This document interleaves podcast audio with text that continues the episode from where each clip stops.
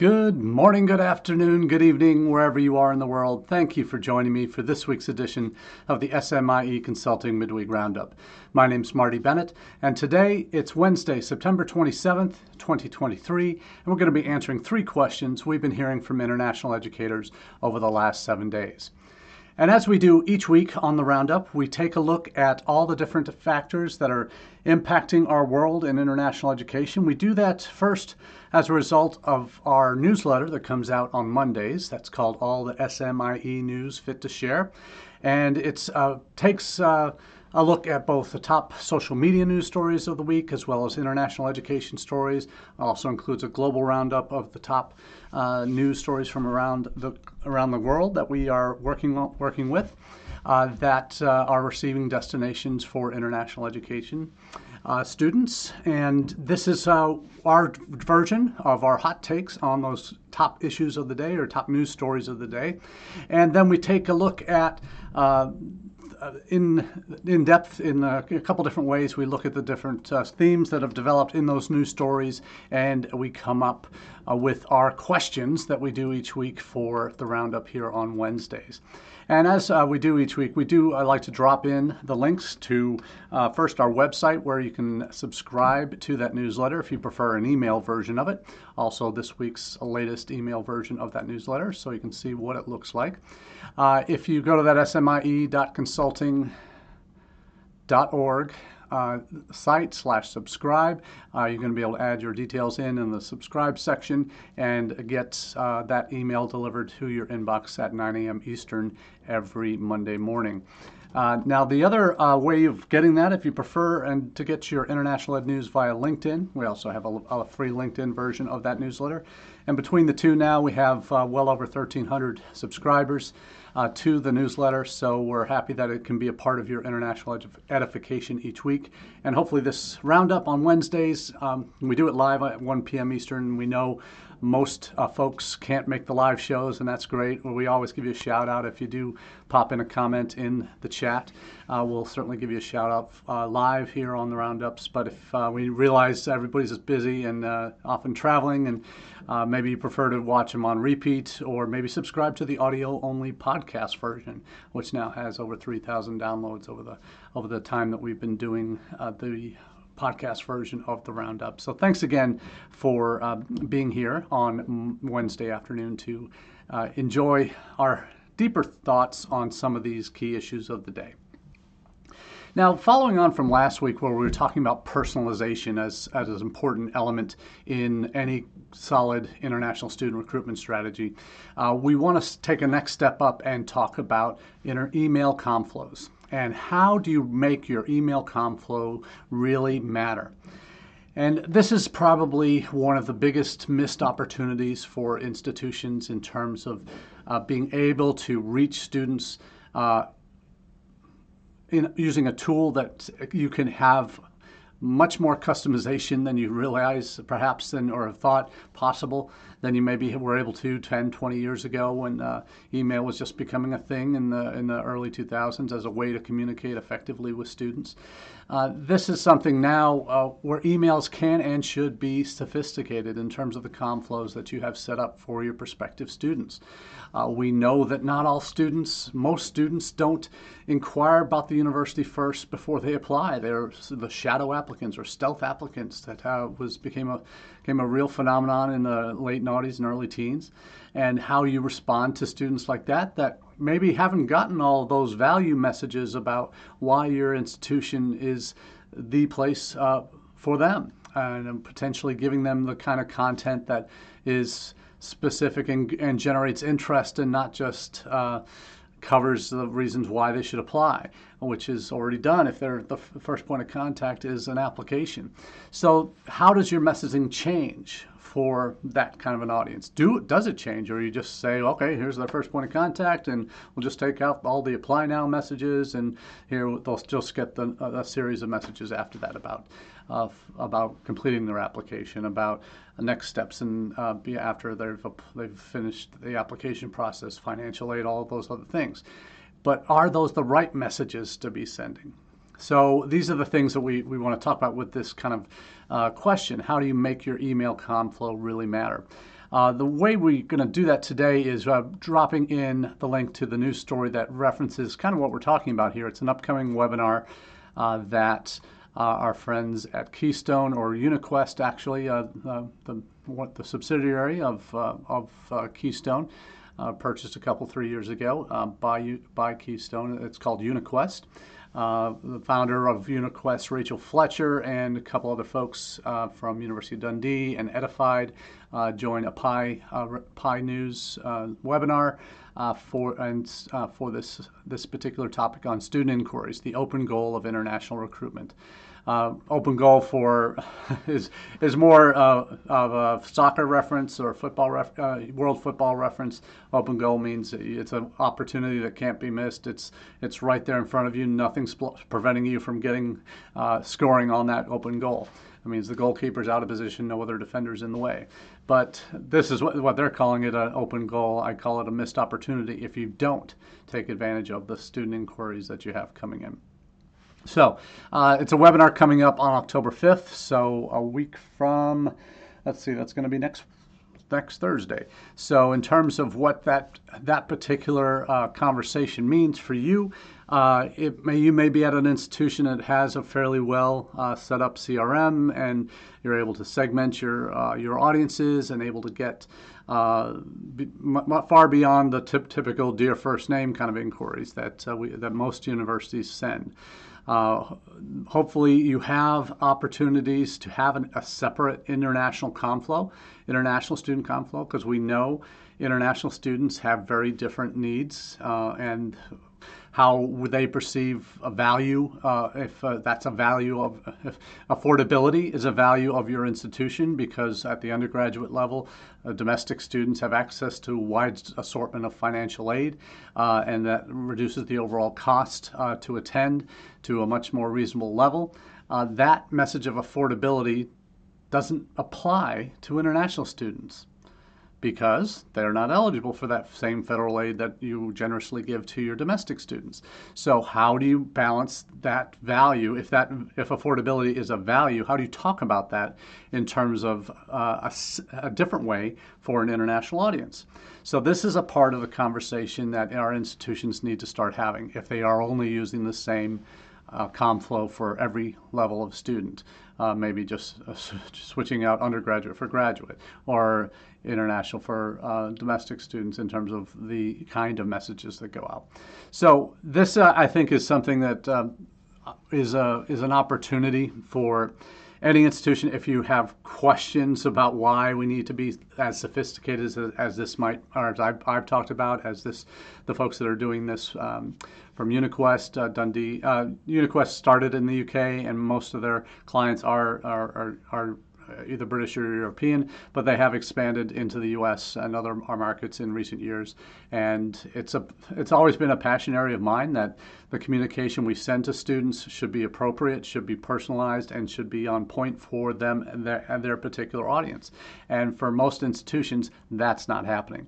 Uh, it's not happening because they're uh, either there's not the bandwidth to develop separate CommFlows. It's there's no thought really put behind how messaging goes out to this group versus uh, versus uh, domestic groups, uh, and there's not even opportunities or thought given into should we segment out for students from different countries. Uh, we have different ComFlows for students in different academic programs. Why can't we do something similar from students that are coming from certain countries where we know we have significant students from that from that country and get very personal with them and show that we acknowledge them as individuals and that they have a different set of needs and potentially concerns that the average student uh, would not have. So that would be very different than what a U.S. student might need to hear about campus visits, pushing out campus visit messages to international students whose addresses are clearly not in the United States is just silly. It's wasted effort. And it's an effort that could be replaced by a message that's more appropriate for international students, uh, focusing on the other virtual parts of your digital, of your uh, visit strategy, of um, virtual open houses you might be hosting, uh, regular opportunities to have virtual tours given to you on demand. So those are kind of opportunities that do exist, but they're never really focused on specifically for intended audiences. And this is something that I've struggled with at institutions I've been at where I'm not particularly in responsible for the, the messaging out. I have input, I've, I've, I make my suggestions, but whether it actually happens or not, that's oftentimes beyond me. But where I have had control, it has been a real concerted effort by uh, those that are involved in messaging out, not just the students that are responding, student workers that are responding to emails that come in, but our staff uh, responding to uh, the different international uh, messages that might students from abroad that might be coming in. So why does that matter? Uh, because students want to be valued as individuals. They want to be recognized as having uh, specific needs and concerns that they would like to be seen as those uh, those individuals with those needs and that responded to accordingly. And this is something that we, we really must if we're going to be really impactful with our messaging out, with our CommFlow strategies to our international students. We should be doing this already with domestic students because every uh, every uh, every student group that we might be dealing with have, that has different sets of issues. There should be appropriate communication to those students that addresses their concerns and their issues.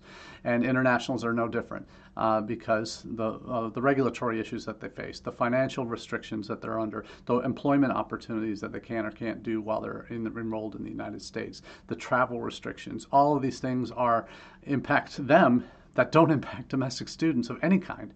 So why are you not having communication that speaks to those needs and recognizes them? That potentially, when after they're admitted, talking through uh, ways that they can get connected with our current student association that represents them on campus. Ways that they can, before they're admitted, that they can hear from students from their own region, from their own country via video content or, or testimonials that they've given in short, either web-based text form or video content that you have available. Sharing that, embedding that in your communication out to them. Why wouldn't you do that if you have that opportunity?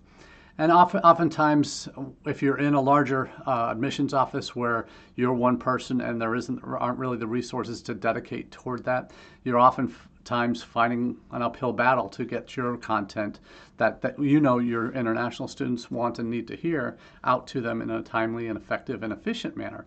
Whereas, whereas if a, a CRM is built and recognizes uh, com, uh, recognizes and identifies certain criteria in, in, your, in your database of students that students from X country should get this message. Students from Y country should get this message. Students from X country gets a different message.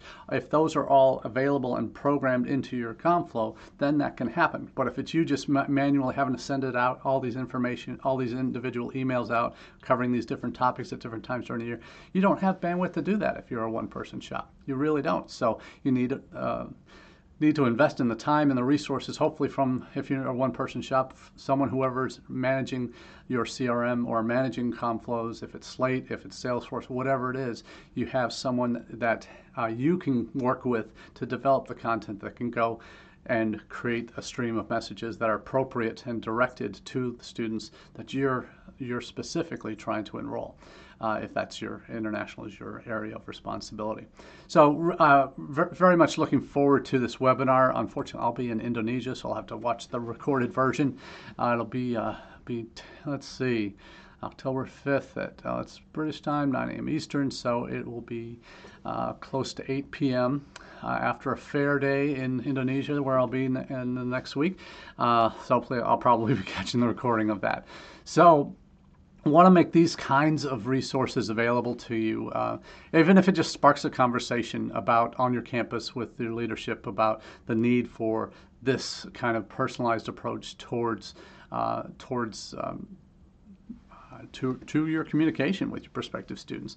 One thing that uh, Keys, or excuse me, UniQuest does have uh, is something uh, a survey that's delivered by Edified called annual inquiry inquiry inquiry experience tracker EET, and that is an annual study uh, that uh, has been given to 128 institutions now that are receiving uh, students that are um, uh, uh, institutions that want to have be mystery shopped uh, by by by UniQuest by Edify, and that tracks uh, tracks the responses to from student inquiries to, uh, from the different institutions that are are, are, are being considered for this. So, very interesting uh, topic and one that I think is key to really an overall well run communication flow to, uh, to international students that is separate, that is personalized and can be segmented down on different levels beyond academics into country level and perhaps interest levels that may have been expressed at different points in the year and have topics throughout it uh, that can be talk to the needs of individual international students. So really uh, important topic to start our conversation with today. Uh, the next one is uh, a topic that, uh, for those of you who followed uh, my journey with international ed and uh, international enrollment management, uh, this is one that resonates with me quite significantly, and it's what's in a name when it comes to an organization. Now, this is all about AIRC and the new addition to their name. it, it gives us uh, not flashbacks, but those have been in, in the international ed industry for uh, quite a while, uh, know that NAFSA uh, is an acronym that used to stand for National Association of Foreign Student Advisors. And that organization was specifically for those people that worked with students that were going abroad, but mostly a U.S. centered uh, organization and with international student scholar offices. That was the original niche of international ed that NAFSA really spoke to. National Association of Foreign Student Advisors. But it had become much more than that by the late 90s, early 2000s, where it was included. Uh, study abroad folks were included in the mix of that. Uh, there was, in, in, addition to international student scholars, uh, there was an international uh, um, international enrollment management section. There was a, a, teaching, learning, and scholarship section. There was a leadership and service, uh, uh, leadership and yeah, leadership and service uh, knowledge community as well. It was carved out of this, uh, out of the, that kind of defined the different elements of what international education is and who's under the umbrella of uh, international uh, education in the United States, but also globally. So uh, NAFSA changed its name to, instead of NAFSA, the Association of Foreign Student Advisors, to or the National Association of Foreign Student Advisors, excuse me, uh, to NAFSA, the Association of International Educators. So they changed their name to be more reflective of, of their membership, of all the different areas of international education that they had uh, identified as priority areas for uh, for international education. So AIRC has changed their name. Their new name is AIRC, colon, the Association of International Enrollment Management. So this new name is, I think, uh, an excellent reflection of where AIRC stands in the wider world of international education. Uh, they were founded in 2008 as an agency accreditation body that was very much for U.S. institutions to find uh, certified agents that AIRC would certify, and there's a process that agencies can go through to become certified. It's, it's expensive, but they, if they go through this process, it captures a lot of the bigger players in the industry, all the aggregators, uh, some of the major master agents in different countries, uh, and, and, and some very, very uh, productive agencies uh, in India and throughout East and South Asia. So uh, that that's the primary focus of AIRC was uh, initially agency accreditation. So U.S. institutions that were trying to come into grips with trying to do international education and uh, trying to identify potential partners in key markets that could help them recruit students. Uh, at the time in 2008, a, the agency uh, working with educational agents was not a very uh, common uh, practice. Uh, less than a third of institutions in 2008, 2009, 2010 were working with international agents, educational agents. But uh, AIRC was formed to identify those those agencies are, that have a proven track record, keeping in mind that when this started in 2008, uh, the Brits, the Canadians, and uh, Australians had been using educational agents for uh, some in some countries up to two decades before AIRC was founded in the early 80s, uh, mid mid 80s uh, when Australia really began tracking tracking educational agents, certifying agents, and that type of thing.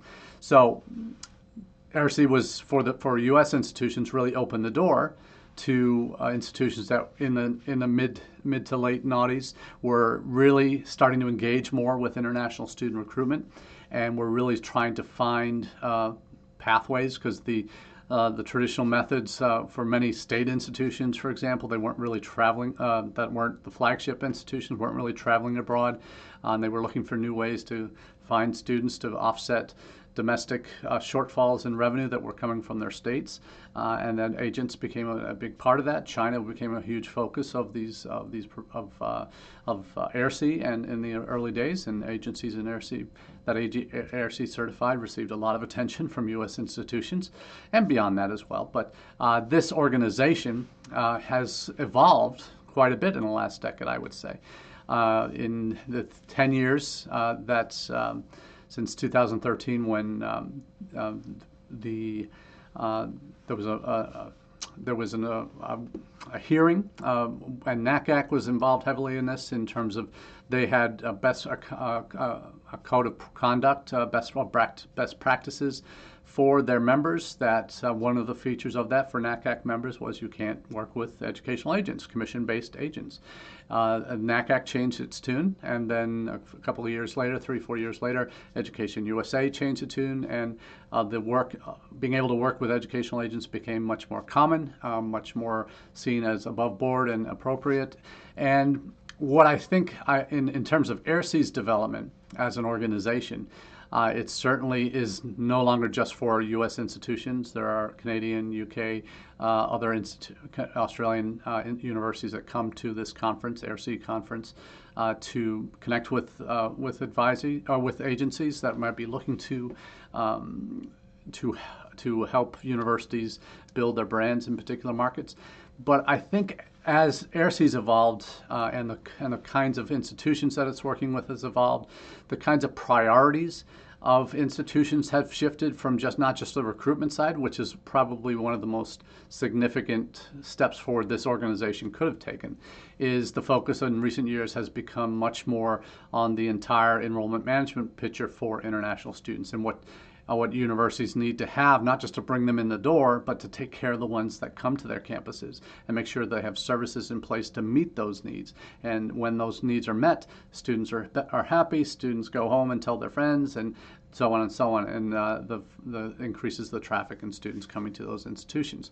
So for me, this is an, uh, a natural evolution of AIRC in terms of its uh, uh its uh, particular uh, focus as an institution. And I, have I've seen this happen too, not just with the universities that are part of AIRC are becoming more savvy when it comes to developing full life cycle planning for international students from not just the initial admissions piece and getting to campus, but orientation, advising, programming, not just within the international office, but across the campus, offices that deal with international students.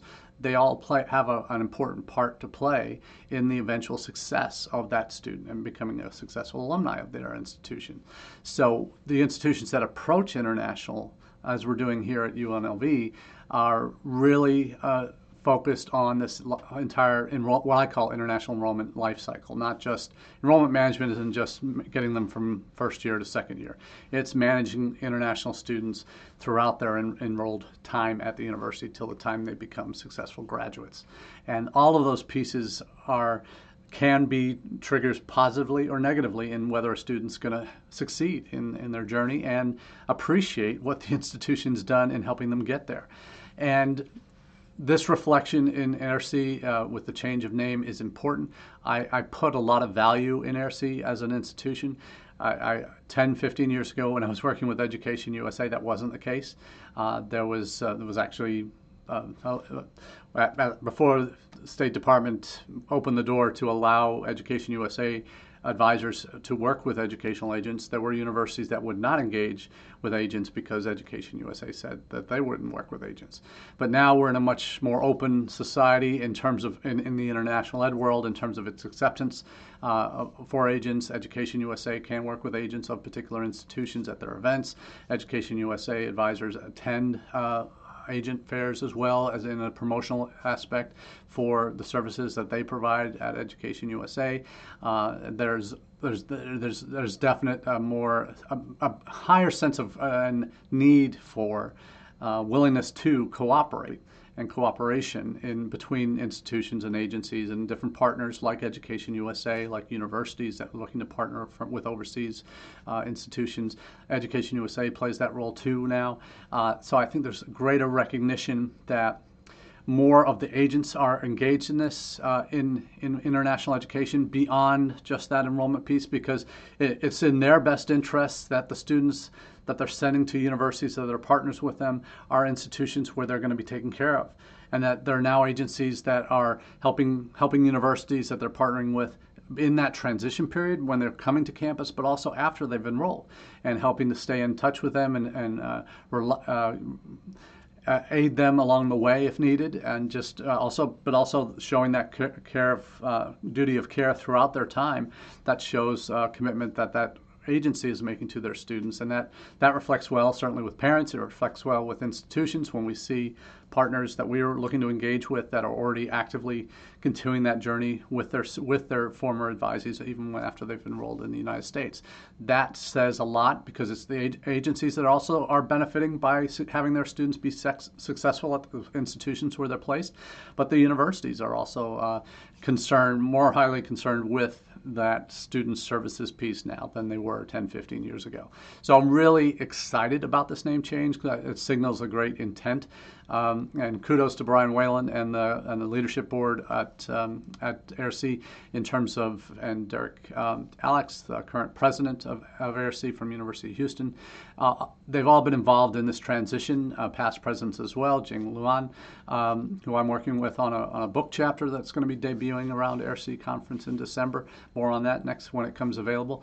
But there's a real sense within the organization at AIRC that uh, there's much more to what they do and should be doing to help members uh, in understanding the full life cycle picture for uh, for international students on their campuses.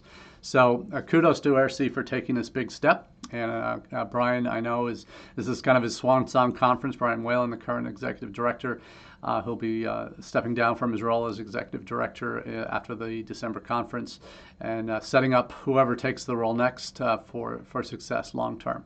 So congratulations to AIRC on this important step forward for them as an organization and for our field. Now, the third area of the day is a question that seems a little odd. Why is Marty talking about the UK general election that isn't happening until at the earliest 2025? Uh, so why is this a priority? So let's let's uh, put it all in perspective here. There's a couple different issues that are are, are percolating to the surface here uh, with the UK. We've already seen the current Home Secretary uh, in the last six months has uh, put her foot down and said uh, we are uh, not going to allow dependents of non-PhD students to come in with the student uh, when they come for study. That that's already happening. Uh, there are huge markets for that coming from India, coming from Nigeria. That those students are coming for one-year master's programs would also be bringing families with them after uh, December after January 1st. That they will no longer be able to do that. We talked a couple weeks ago, three weeks ago now, in the newsletter. There was a story about how UK universities are adding uh, December intake to take to get one last group of those de- uh, master's degree students with dependents in before the before the rule change takes a, effect on January 1st.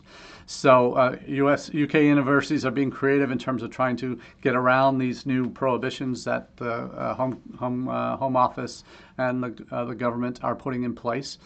you now are seeing. Um, some there was an article that the PIE put out that what our US, UK international educators want to see in manifestos in the next election. And for those not familiar with the UK uh, political scene, uh, there are three parties uh, Labour, uh, Tories, and Liberal Democrats. And each of them have constituencies, and uh, they, those are the three main parties that make up the, the Parliament in, in England and other, other in Scotland and Wales, Northern Ireland. They have their own parliaments as well. That this is as the kind of the catch-all, but they have these three parties kind of uh, rule the roost, and it's been primarily between Labour and Conserv- and Tories over the last uh, couple decades. Uh, Lib Dems have never held uh, a prime minister prime minister position in uh, in England, but uh, that could change. we don't know if it will or not. But each of these parties develops manifestos uh, that uh, represent how that party views this, whatever topic it is, whether it's foreign affairs, whether it's economic development, whether it's immigration, whether it's international education, all of those. Uh, each of these parties uh, will develop manifestos that represent their core beliefs as a party. So, uh, what will happen uh, in the next general election? There's a lot of uncertainty in the higher ed community in terms of what what what, what direction it goes. If the Tories stay in power, does that mean more restrictions? If uh, Labor comes back into into into power, will that mean a, um, a more opening up of uh, of opportunities for international education? There's a lot still to be decided.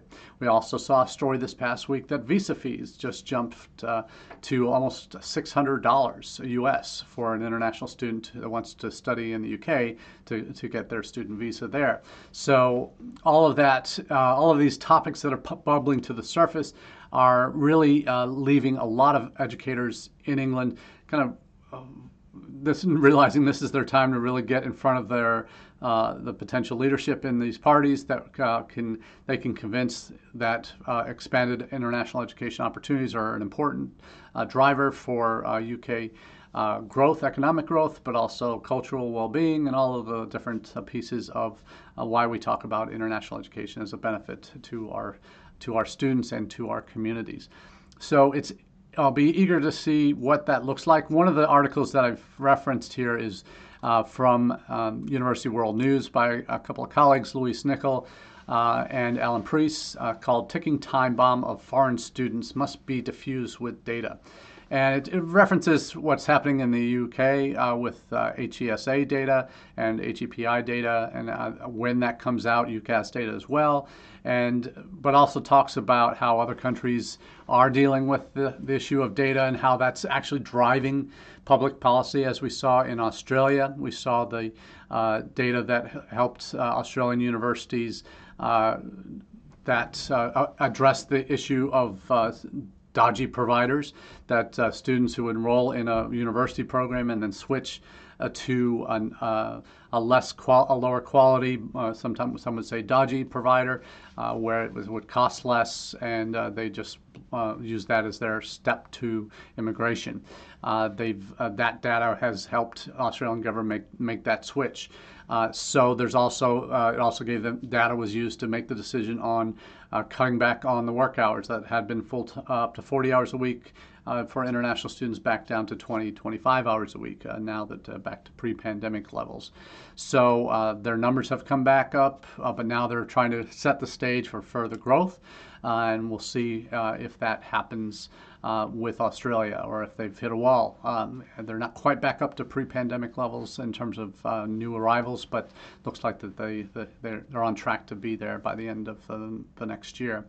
Uh, the the numbers that uh, we're dealing with in, in Australia are, are are as important as what we're seeing in um, in Canada, more so more so important in Canada when you see those numbers, the 900,000 potential international students enrolled in university and vocational college level education in Canada.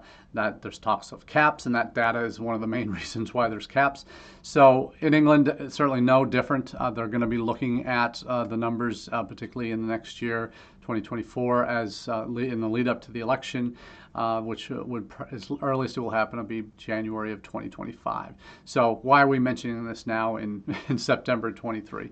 Just because these are the kinds of topics in England that receive a whole lot of attention whenever there's a news story or something that uh, gets uh, in the way, uh, grabs the, the headlines. Uh, students that are uh, there's also the issue of international students facing financial hardship arising, because of uh, lack of access to housing and uh, the affordability issues there, uh, the students that are at risk, and, uh, and, how institutions need to be develop these hardship funding uh, specialist hardship funding case uh, funding uh, increasing that level of funding for.